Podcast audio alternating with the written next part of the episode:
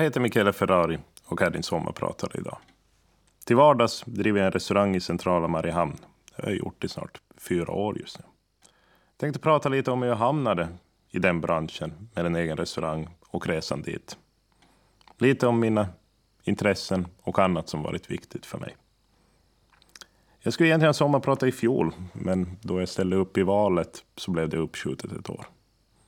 Detta ska inte vara ett politiskt sommarprat, det skulle ha gett lite väl stor marknadsföring. Jag ska försöka att inte hålla någonting politiskt, men det ska vi se om håller.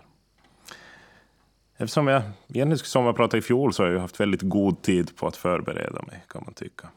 Ett och ett halvt år egentligen på att skriva sen jag först fick veta, eller blev tillfrågad, om sommarprat.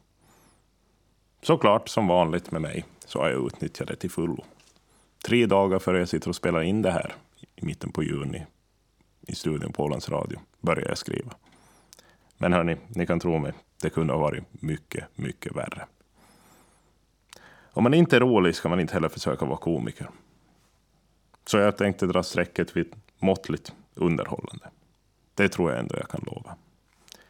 Nu tycker jag vi låter John Lee Hooker inleda med sin klassiker Boom, boom, boom.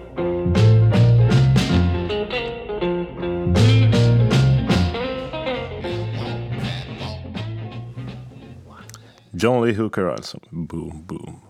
Behöver inte mycket mer än ett ackord, en jäkla attityd och en fantastisk högerhand. För att spela något sånt där. Jag är född och uppvuxen på Åland för snart 30, eller ja, egentligen 30. Det börjar bli 31 år sedan. Då det här sommarpratet sänds. Om man räknar bort studierna i Åbo Akademi och de åren i Åbo så har jag egentligen bott hela mitt liv här på Åland. Både på landsbygden samt nu i Mariehamn. Livet som barn på landet var ju såklart helt fantastiskt. Vi hade en stor gård nere vid Insjö i Sund. Eh, bland de bästa minnen man har därifrån var fisketurerna ut på Kyrksundet. Eh, där det myllrade av gäddor i alla dess storlekar. Såklart överskattade man ju alltid storleken på gäddorna.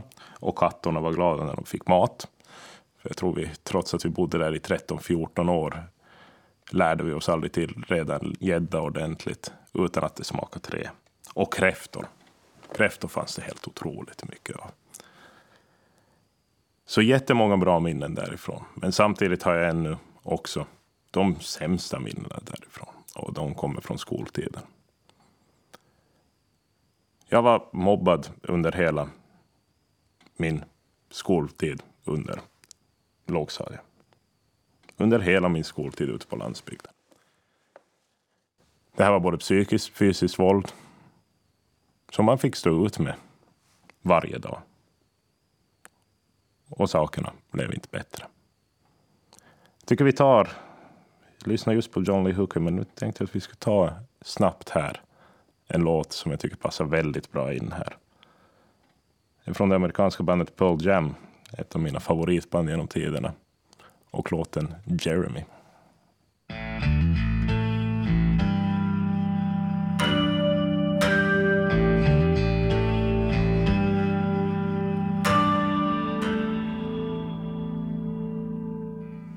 Du lyssnar på Sommarprat i Ålands Radio. Jag heter Michele Ferrari och kan din sommarprata lite. Det var alltså Paul Jams Jeremy. En låt vars musikvideo blev censurerad av MTV på tidigt 90-tal. Han handlade helt enkelt om en pojke i lågstadieåldern som var mobbad och sköt sig själv framför hela klassen. Det var inte lätt de första åren. Som jag sa. Var mobbad så gott som varje dag.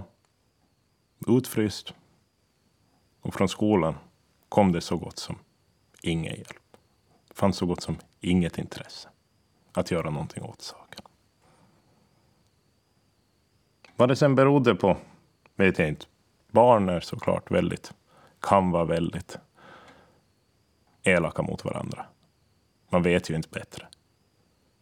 Men det var inte bara klasskompisar som höll på. Det var även vuxna. Kanske det är på grund av att vi inte heter Karlsson eller Andersson i efternamn. Kanske det var på grund av någon sorts ekonomisk avundsjuka. Men situationen blev totalt ohållbar. Det slutade med att vi helt enkelt sålde huset och flyttade in till Mariehamn. Något som jag är evigt tacksam för. 20 kilometer söderut, över Färjsundsbron, fick jag ett helt nytt liv. Och väldigt mycket vänner som står än nära än idag. Även fast vi bor på väldigt olika orter. Jag är fortfarande, tror jag, den enda som har flyttat tillbaka. Tyvärr är mobbningen och rasism fortfarande ett stort problem. Både i världen, men också här på Åland. Skolorna har ju dock förbättrat sitt arbete otroligt. Och man jobbar verkligen för att motverka detta. Inspelningen, eller inspelande stund, om vi säger så, pågår det protester, speciellt i USA men också i hela världen, under falangen Black Lives Matter. Vi kan tänka att det är väldigt långt ifrån oss här på Åland. Här har vi inga sådana problem. Här är vi ju så öppna, välkomnande samhälle där alla ska känna sig välkomna. Problemet är att det är inte riktigt så bra som vi vill tro. När jag ställde upp i lagtingsvalet i fjol så fick jag höra flera gånger att Nej, men hörru, du, vi ska inte ha några invandrare i lagtinget. Vi inga. Okej, okay, fine. Uppvuxen i Sund och vi brukar ju skoja att vi kanske inte ska ha så många Sundsbor i lagtinget, men någon gräns får vi väl ändå dra. Samtidigt fick jag höra att jag inte är äkta ålänning. Inte kan jag vara det med namnet jag har och bakgrunden jag har. Att jag skulle inte borde få ställa upp. Sånt där får man höra än idag. Och själv så orkar jag faktiskt kanske inte riktigt bry mig. Men nog blir man fortfarande förbannad. Och förbannad kommer man alltid att bli. Och det är helt rätt att man blir förbannad över det. För att året är 2020, inte 1820. Och en sån här form av inskränkthet och dumhet har vi inte råd att ha mer. För 20 år sedan, då jag gick i lågstadiet, 20, så var det väldigt lätt att stänga av allting då man kom hem. Det fanns ingenting som hette sociala medier och internet kunde du knappt läsa Aftonbladet på. Eh, det måste vara väldigt svårt idag att helt enkelt stänga av det när man kommer hem och ha någon form av säker hamn. Och jag lider verkligen med de som befinner sig i samma situation som jag befann mig i. Men samtidigt ska man komma ihåg att det blir faktiskt bättre. Och att vanligtvis så kan man vara ganska stolt över att ha tagit sig ur det. För mig blev min stora undanflykt att sätta mig på cykeln. Jag tog cykeln, cyklade ett varv runt Norra Sundsvägen så gott som varje dag. Då var man själv, man fick tänka och ingen kunde skada en. Så om vi ska säga någonting positivt med det hela så var det ju ändå rätt bra för konditionen. Cyklingen kom att bli egentligen, tillsammans med musiken i framtiden, mitt stora fritidsintresse. I högstadiet fick jag min första riktiga landsvägscykel. Och då drog det igång på riktigt. Varje dag efter skolan var det långa turer ut på norra Åland. Och jag började träffa andra likasinnade. Vi hade söndagscyklingar på söndag, kommer jag ihåg. Tidiga starter vid åtta på morgonen från Vikingavallen. Vi var ett ganska stort gäng ändå som träffades så gott som varje söndag då vädret någorlunda ens tillåt under vår, sommar och höst. Det var ganska roligt att se. Det var vissa eldsjälar som drog det. Och det är jätteroligt att se att idag så har sporten växt ännu mer. Jag tänkte att vi skulle dra en låt här från fyra musiker som samlade en sorts superband här för 11 år sedan som kallas Monsters of Folk som släppte ut en skiva som ja, skulle jag ägt skivan skulle jag spela sönder den. Jag lyssnade mest på den på Spotify.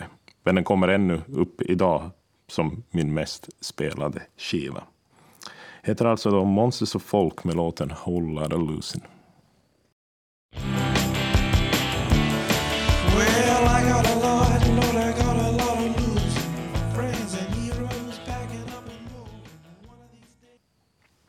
Under dessa år då jag började cykla ordnades det också jättemycket olika tävlingar. Det här var två eldsjälar som stod bakom dessa. Harry Rönnberg, Göran Bengts. Och verkligen la ner ett otroligt jobb på att en sån liten sport kunna ha nästan en tävling per vecka. Och vi var helt okej okay med deltagare ännu. Det gick ju inte så jättebra i början, det ska vi ju säga. Men det började ta sig någorlunda. 2007 har jag ett jätteroligt minne från när vi var ner på Öspelen på Rhodos. Vi var två cyklister från Åland som var med. Ja, det är väl kanske lite ökänt öspel om vi kan säga så för vad gäller organisationen med mera. Men hotellet var ju fint. Det kan vi ju i alla fall. Och vädret och stan. Det 130 kilometer långa linjeloppet som jag sett fram emot länge. Jag har ju alltid hatat det här med tempolopp och sitta och pressa och köra själv. Nej, men herregud, vad är det för hemskheter man kan hålla på med? Men de här linjeloppen där du startar i stor klunga och får taktisera lite också var otroligt roliga. I 40 grader hetta stod vi på startplatsen i en timme för att domarbilen hade kört fel. Ja, vi fick ju äntligen starta. Och samma domarbil vinkade oss 50 kilometer efteråt in på halva klungan in på fel väg. Så vi fick stanna igen. Ett lopp som egentligen borde ha tagit två och en halv timme tog närmare sex. Men jag kom i mål och på en helt okej okay placering som jag kan vara nöjd med. Nivån redan då var väldigt hög på speciellt de engelska cyklisterna som var med. Det var nästan elitklass på allihopa. Efter detta tog egentligen min tävlingskarriär slut. Det blev studieliv i Åbo och cykelskolorna hamnade på hyllan en stund. Det blev då Åbo efter tre år på Ålands Lyceum. Åbo Akademi. Och jag började studera statskunskap. Första frågan som alla ställde är varför far du till Åbo? Pratar ju finska där. Varför far du inte till Uppsala, eller Lund eller Stockholm? Och jag var egentligen bland det enda från Ålands Lyceum det år som började i Åbo. Egentligen så har jag alltid liksom Finskan har jag aldrig sett som ett problem. Jag kunde ju inte finska när jag flyttade till Åbo. Eh, jag var ju, vad heter det, fick, hade de sämsta betygen nästan man kunde ha i slutet. Jag förstod knappt ett ord. Första åren i Åbo kommer jag ihåg hur kassapersonalen frågade om jag ville ha kvitto och jag bara lite försynt och lite rätt svarade tack, tack, hej och nästan sprang därifrån. Men det blev ju bättre med åren och jag är jätteglad att jag har lärt mig flytande finska tack vare att jag flyttade till Åbo. Samtidigt så var ju dock skolan helt på svenska. Och sen hade vi ju gjort en liten resa dit med några från Ålands Lyceum. En liten studieresa året före, eller samma år. Och den var ju väldigt trevlig. Så egentligen så flyttade jag nog kanske till Åbo främst för studielivet än för själva studierna.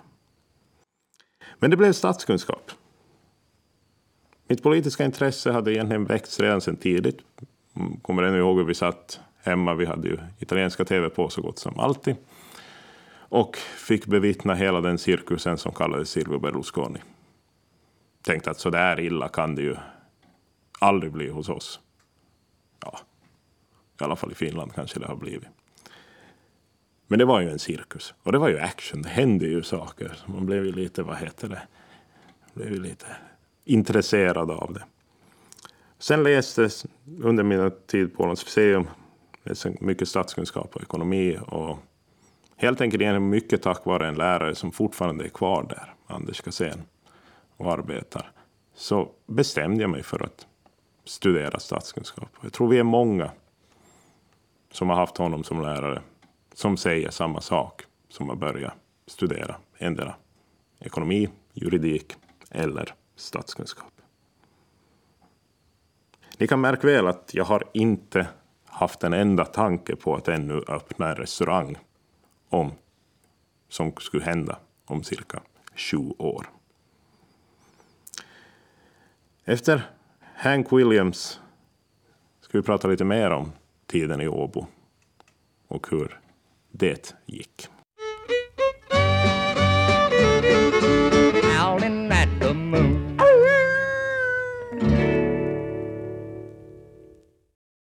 Hank Williams. Den första. Det finns ju tre. Kan det bli bättre än det i countryväg? Jag tror inte det. Den där rösten som skär in i dig så gott som. Helt fantastiskt. Som sagt, det blev Åbo efter Ålands Lyceum. Det blev sex år av studier och två år till efter det. Det var otroligt roliga och givande år. Såklart med betoning på roligt. Det var nya människor, ny stad, ett nytt språk till viss del. Ett helt nytt liv helt enkelt. Vi har ju det helt fantastiskt här på Åland. På många sätt och vis. Men jag tror ändå det gör väldigt gott för många, igen för alla, att någon gång studera eller jobba på någon annan ort. Det här gäller för hela världen. Det är inte bara för Åland. Man blir lätt ganska inskränkt och instängt. Kanske lite väl lokalpatriotisk många gånger. Om man bara blir på samma ställe hela livet. För mig öppnade det upp en helt ny värld. Såklart nya bekantskaper som man har haft jättebra kontakt med fortfarande idag. Trots att jag är bland de få som bor på Åland. Nya intressen. Nya erfarenheter från olika föreningar man har varit med. Och helt enkelt någonting som också har hjälpt mig väldigt mycket som företagare, speciellt i restaurangbranschen. Att se hur, och lära mig egentligen hur man gör på andra ställen än här. Det var egentligen för mig speciellt. Jag hade haft väldigt bra här sen i Mariehamn. Men det hade ändå satt spår i mig. Eh, de första skolåren. Och satt fortfarande kvar. Ett ganska dåligt självförtroende och en, en helt uselt självförtroende. Och en stor osäkerhet. Jag hade ju ändå liksom inte... Jag hade ju ändå kommit flytta till Mariehamn och jag hade ju ändå varit lite den där nya killen och man kanske inte ändå hade kommit in på samma sätt i precis allt. Men jag steg av båten så, första gången så, och gick första veckan på Åbo Akademi. Så var det helt otroligt befriande. Man fick börja om från noll. Ingen visste vem man har varit, vem man är. Och det gäller för alla. Man fick lära känna så otroligt mycket nytt folk. Och man fick bygga upp en helt ny identitet, om man så ville. Jag var den som aldrig, tänkte jag, skulle flytta tillbaka hit. Varför skulle jag någonsin till exempel öppna en restaurang i Mariehamn? Där det är folk, om vi har tur, en och en halv månad per år. Det låter ju inte så smart. Då kan man ju lika bra göra det i Åbo. Eller Italien. Nej, nej, inte Italien. Nej, gud, nej. Nej, nej, nej. nej. Se Spanien. Jag skulle aldrig ha tänkt mig, efter 20 år senare, skulle jag stått med en egen restaurang. Vi kör lite Springsteen.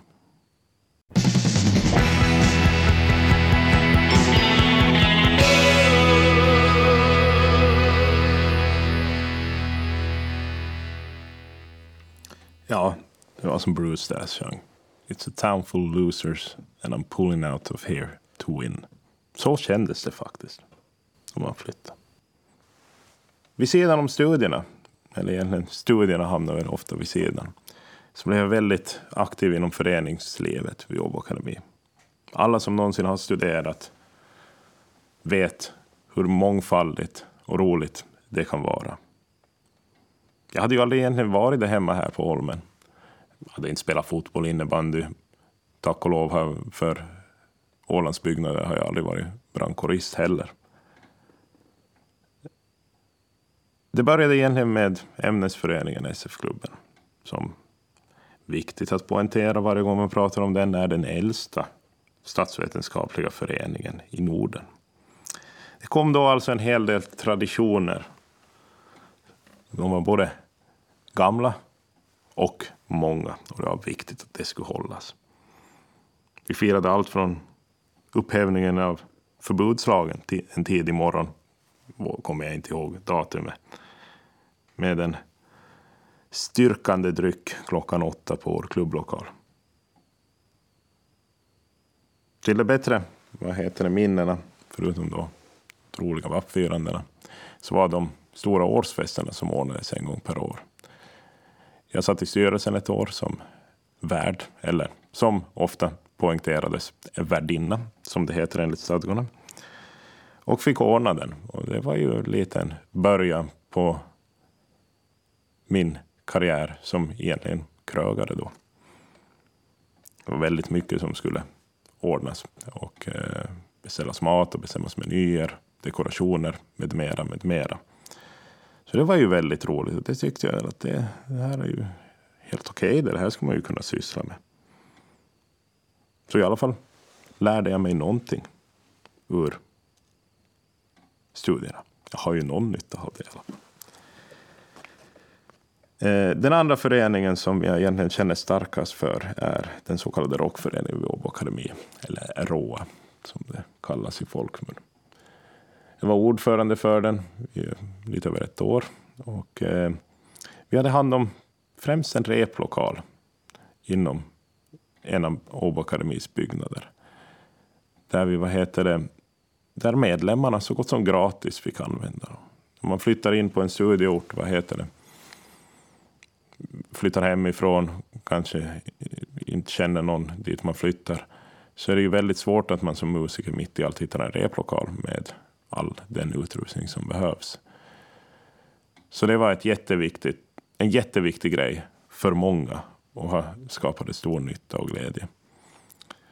Många mina studiekompisar under den tiden har egentligen sen fortsatt arbeta med musik tack vare ROA. Endera som musiker själva och lever på det, eller som producenter inom kultur eller musik. Att man med så lite, en så liten grej egentligen som en replokal kan möjliggöra för folk att skapa sig ett yrke och skapa sig ett liv eh, är helt fantastiskt. Och det är ju därför vi har våra föreningar. Vi ordnade också en hel del konserter. Eh, bland annat en stor tvådagars välgörenhetskonsert på festival, kan vi väl kalla det. På kåren i Åbo. Vi hade över 700 personer per dag där. Två dagar. Och all vinst från det gick till att vi köpte en hel uppsättning med instrument till ett barnhem i Pargas till exempel. Så vi lyckades även göra lite gott medan vi hade roligt. Väldigt roligt. Det blev en hel del musik tack vare den här föreningsaktiviteten. Och jag hade ju spelat gitarr, började spela gitarr på Musikinstitutet eh, redan tidigare här på Åland, men sen började det komma igång ordentligt i Åbo. Jag ska inte räkna antalet band eller projekt vi hade, för det är jättemånga. Men det var allt från bluesband med lite veteran Åbo-musiker. Vi hade en lokal bluesbar uppe på Nylandsgatan. Den är konkursad nu tyvärr, så till och med i public service får jag väl säga namnet. Hette någonting så originellt som Graceland spelades alltid bra musik där. Tisdagarna var det liksom open jam night dit vi alltid for på tisdagskvällarna onsdag morgnar kan jag säga att vi inte var så pigga på lektionerna. Det stället som sagt har gått omkull, som många andra liveklubbar i Åbo. När jag flyttade dit 2008 och började bli mer och mer aktiv, runt tio år sedan, så kunde man välja och vraka mellan öppna liveklubbar som tog lokala band. Man kanske inte fick så mycket betalt. Fick kanske mat och öl. Men det dög då. I dagsläget finns det knappt någon kvar. Och det är jättetråkigt. Jag vet inte vad det beror på. Det kan ju vara att det är enklare att hyra in en DJ som trycker på play. Och mycket billigare också. Billigare att ha en DJ än fyra törstiga studerande killar. Samtidigt ska vi dock vara jätteglada för att vi har det så bra som vi har det i Mariehamn på den fronten. Vi har flera ställen där det under normala omständigheter, vi räknar bort i år och i sommar, bjuds på musik av otrolig världsklass egentligen. Det är inte kanske de mest kända namnen som alltid kommer. Men att se någon som till exempel Bob Wayne i en svettig lokal där det knappt får plats 40 personer. Och ni vet alla vad jag pratar om. Så är det ju helt fantastiskt. Vi spelar in ett par skivor med lite olika band. Bytte namn hela tiden och vi, vi, det var ju klassiskt det där att när skivan kom ut eller släpptes, mest digitalt, så tröttnade vi. Sen orkade vi inte vara ute och spela. Man har jobbat så mycket med den så sen blev det det. Så det blev aldrig riktigt någonting. Men en skiva gav vi ut på skiva. Och det var en av mina soloprojekt med lite andra studiekompisar. Och den här låten har aldrig spelats i radio. Så jag tänkte väl att jag skulle ta tillfälle i akt nu när jag för en gång skull får bestämma själv vad som spelas. Det här var väl cirka 2014, 15 kanske. Kanske lite senare än det, jag kommer inte ihåg. Eh, och låten heter Bottom Deep, inspelad då på den här replokalen. En varm sommardag. Eh, med väldigt enkla grejer. Men jag är i alla fall själv rätt nöjd över den. Så det då en egen låt, Bottom Deep heter den.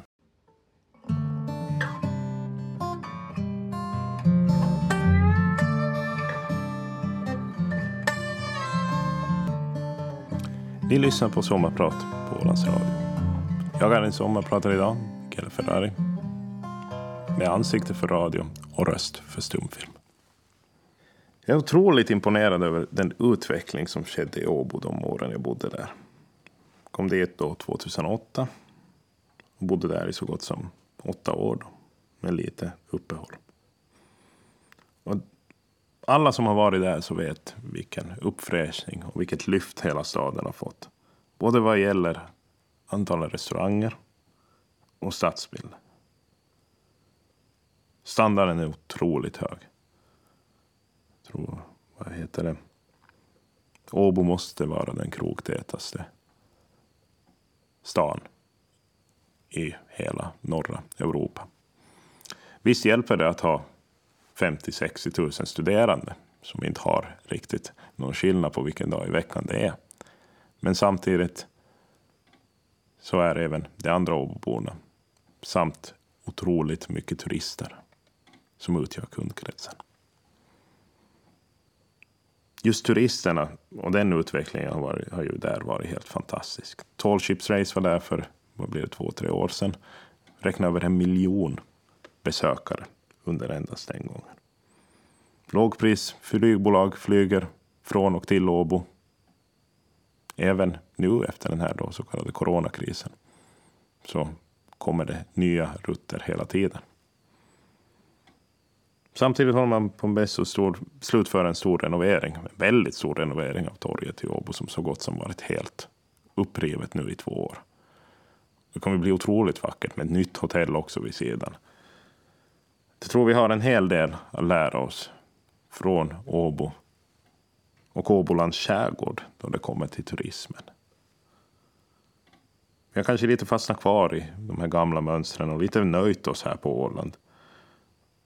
Och en sak som vi är ytterst dåliga på att göra är att samarbeta. Som sagt, vi lever lite kvar i den gamla goda tiden om man säger så. 60 till 90-talet. Det kom drösvis med resenärer hit. Både från Sverige och från Finland. Färjorna var fullastade med folk som kom hit, handlade, bodde och åt och drack som aldrig förr. Visst, vi har fått en väldigt hård konkurrens från till exempel Söderresor, men samtidigt så tycker jag inte att vi har förnyat oss i den takt som vi egentligen skulle ha borde. Nu för tiden är det egentligen landgångarna nere i Västra hamnen som är de turisttätaste ställena på Åland. Man hoppar på en båt på morgonen i Åbo eller i Stockholm så går man snabbt över på landgångarna i Västra hamnen till nästa båt och åker tillbaka. Som företagare blir jag lite frustrerad över det här. Mariehamn töms allt mer på somrarna. Hela Åland töms allt mer på somrarna. Och vi kommer ha svårt i framtiden om det fortsätter så här. Jag tror vi måste fundera helt nytt vad gäller turismen. Och eh, det har börjat redan. Och vi börjar inse det. Det är egentligen vår natur som är hemligheten till att få ett nytt lyft. Allt från vandrare, vi har sett en bra satsning på nya vandringsleder, vildmarksturism och den gruppen jag egentligen tror mest på, cyklisterna. Jag må vara lite evig, men jag har även sett hur det funkar. Om man pratar om cykelturister så brukar man fundera på det. Liksom, brukar alla, de lämnar ju inga pengar. De kommer hit med tält och mat på, på cykeln och cyklar runt lite och tar färjan tillbaka. Ja, det kanske var sant för 30 år sedan. Det är inte sant numera. Jag brukar vara upp till Åre och cykla så kallad downhill. Försöka vara varje år. Jag har varit där två, tre gånger nu. Eh, I år blir det säkert inte. Men där är det helt otroligt att se vilken utveckling det har haft. Från att ha varit endast en vinterort, det svenskarna kom och skidade på vintern och varit helt dött på somrarna, har man nu satsat på cyklisterna. Man har byggt upp världens, eller en av världens största downhillparker, så kallade bikeparks, där man tar liften upp och cyklar ner. Och det kryllar av folk. Och ser du runt torget vid Åre så kostar en, vanlig, en cykel där som står där nästan mer än en vanlig bil. Så kom inte och säg att de inte för med sig pengar. Vi må är fjäll som vi kan utnyttja här på Åland. Men vi har fantastiska landsvägar. Vi har fantastiska skogar. Och med en väldigt liten satsning ekonomiskt skulle vi kunna öppna upp för en helt ny turistgrupp. Jag tror inte vi har råd att fundera på det här. Vi måste göra. Sex år senare i Åbo var jag klar med mina studier. Jag sökte egentligen tror jag två stycken jobb. Ja, egentligen var det tre stycken. Ett fick jag. Jag var vikarie på Ålands Lyceum. Men två stycken sökte jag. Jag satte ihop ett CV. Hade jag gjort det förr? Det hade jag behövt. Jag hade jobbat i familjeföretaget eller varit företagare själv. Och jag sökte ju de här jobben väldigt halvhjärtat, det måste jag säga. Såklart så fick jag ju det inte. Det var ju andra som på riktigt ville ha jobben som fick dem. Jag blev varken statistiker eller tjänsteman på landskapet. Inte brydde jag mig, jag skulle ändå bli företagare. Det har vi ju alltid varit i familjen. Det tänker jag fortsätta med. Och jag är nöjd än idag. Då tar vi lite Black Keys med I Got Mine.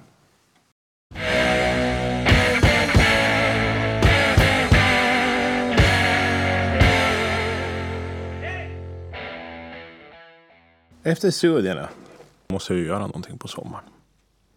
Så jag öppnade en liten kiosk på Torggatan och sålde belgiska våfflor. Det kan man ju också göra med en polmagg i bagaget.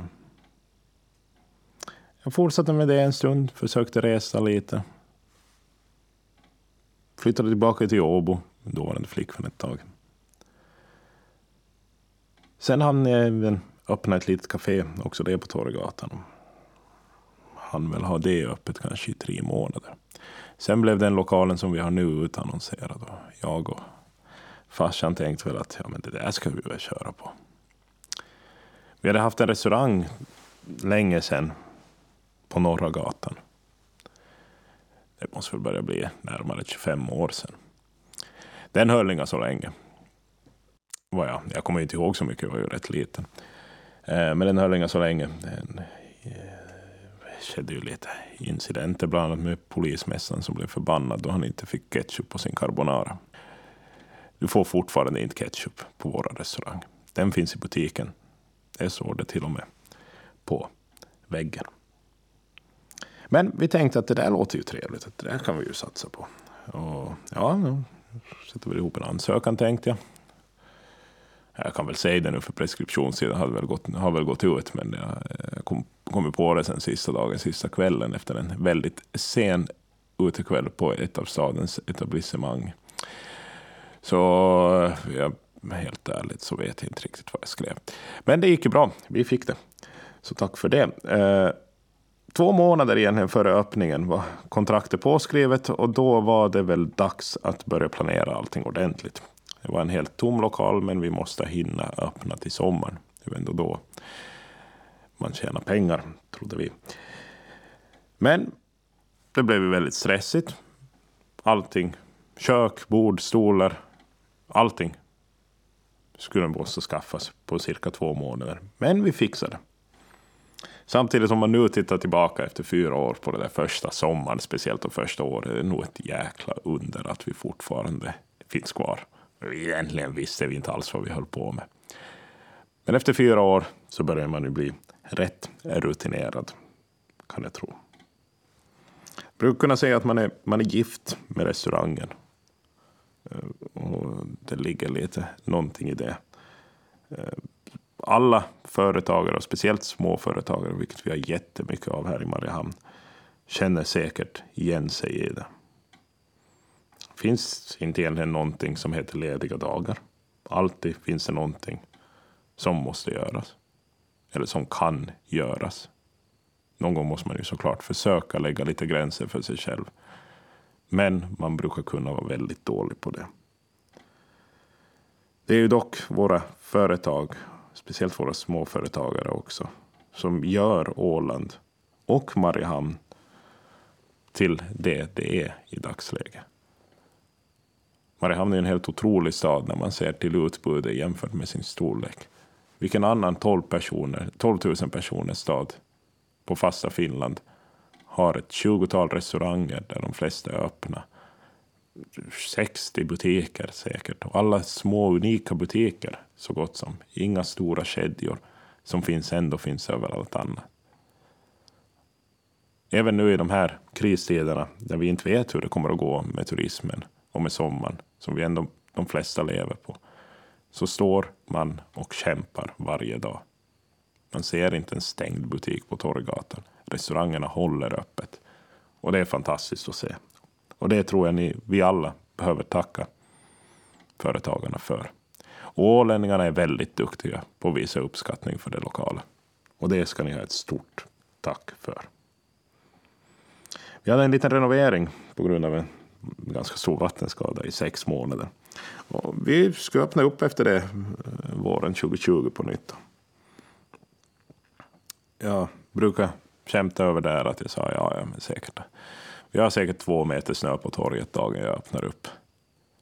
Ja, någon snö hade vi ju inga. Men nog var det pandemi och undantagstillstånd. Timing vet ni, det är jätteviktigt som företagare. Vi ska ha ett par låtar till med här och en av de låtarna som jag nu tänkte att vi skulle spela är Robert Lighthouse, She's the one I love.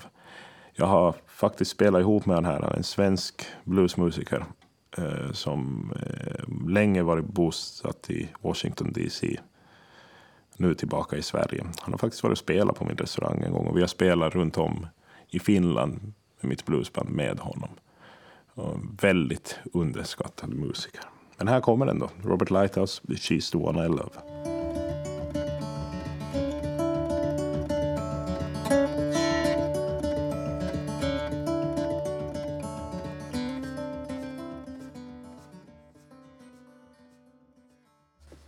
Mitt i allt befann vi oss som företagare då och som alla andra i hela resten av världen i en helt ny situation. Finska regeringen stängde ner restaurangerna och fick endast sälja hämtmat. Det är man ju inte riktigt van med i ett fritt land. Det var ju någonting man aldrig hade tänkt sig att kunna hända. Men ändå samtidigt helt förståeligt att man gjorde det. Man fick helt enkelt som man brukar, som man egentligen alltid måste som företagare, finna nya sätt att bedriva affärsverksamhet. Och det gjorde vi och det gick väl ändå under omständigheterna helt okej. Okay. Men då var det fruktansvärt roligt att få plocka ut borden och stolarna och välkomna folk den första juni igen. Man var ju såklart lite orolig för hur det skulle gå. Man är fortfarande lite småorolig för hur allting kommer att gå.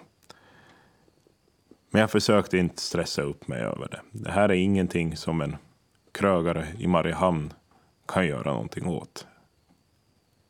Hela världen befann sig i kaos och på ett sätt befinner sig i totalt kaos. Jag kan inte göra någonting åt en pandemi som är världsomspännande. Så det är väl onödigt att deppa ner sig över det.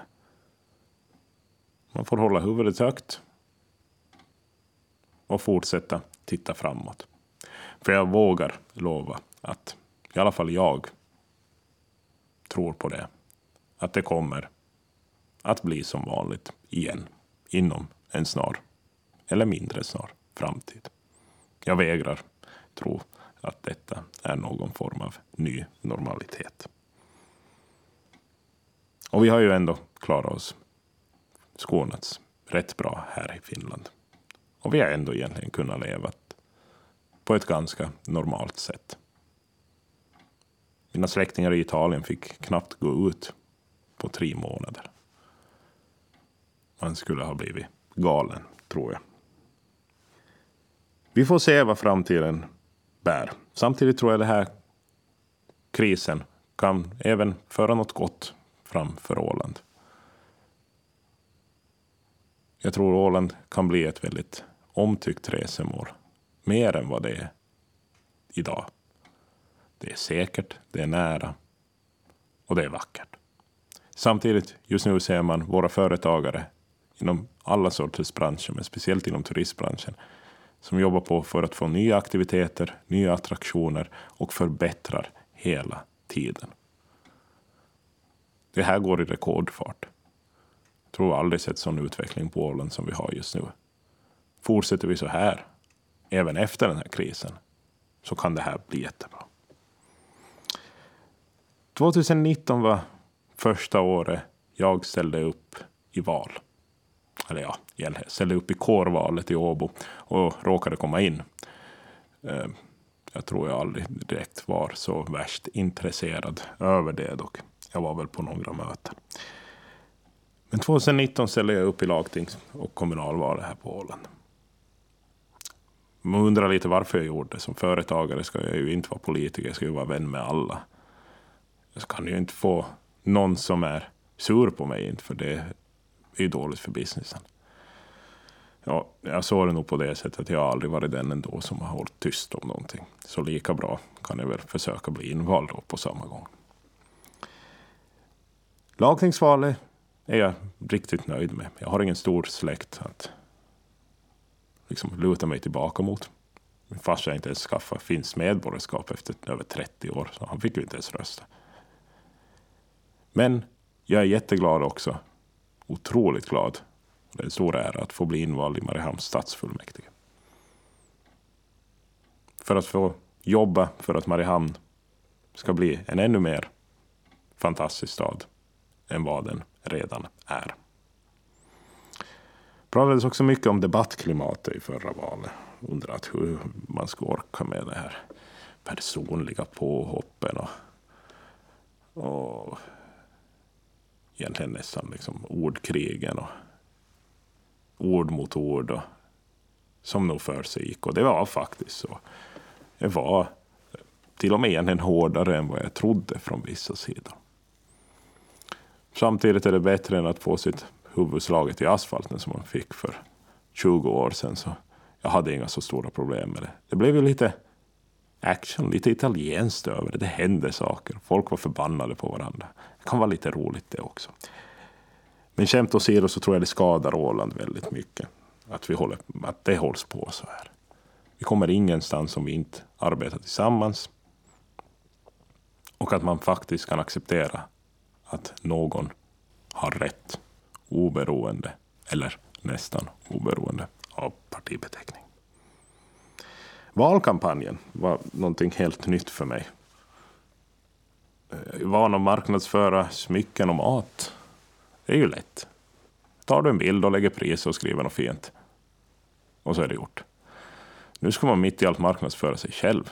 Det är ju lite som att hålla ett sommarprat. Jag ska sitta, nu har jag suttit i x antal minuter och pratat om mig själv och mitt liv. Det kändes väldigt konstigt i en början. Jag ska, vad heter det, gå fram och försöka få en att rösta på mig. Men efter ett tag så gick det lättare. Och det var väldigt roligt. Vi stod med en partikamrat, vårt partis radarpar, ute varje dag i ett par månader. Både utanför Maxinge och på Torggatan.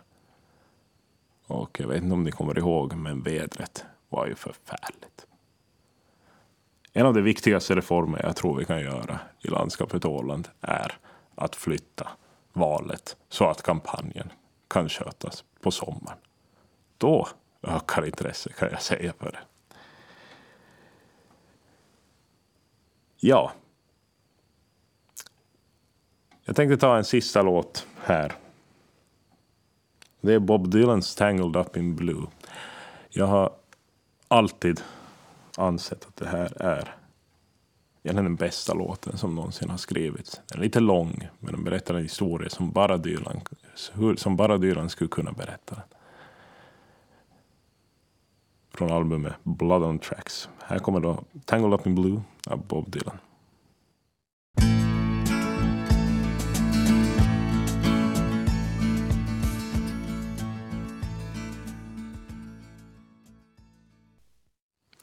Du har lyssnat på Sommarprat i Ålands Radio med mig, Mikael Ferrari. Jag hoppas ni ändå har haft glädje, eller någon sorts glädje av detta sommarprat. Och jag hoppas att ni får en väldigt skön och trevlig sommar. Grazie arrivederci.